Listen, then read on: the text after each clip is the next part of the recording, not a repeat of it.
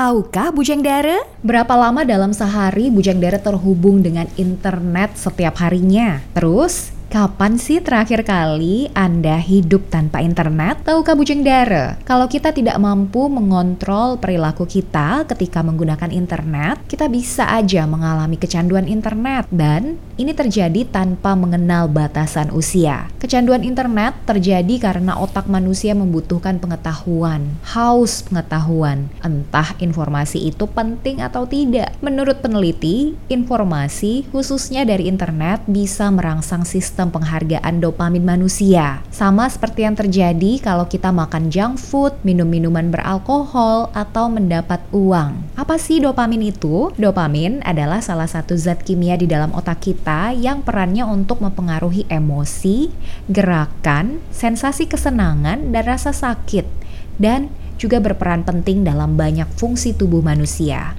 Tahukah Bujang Dare?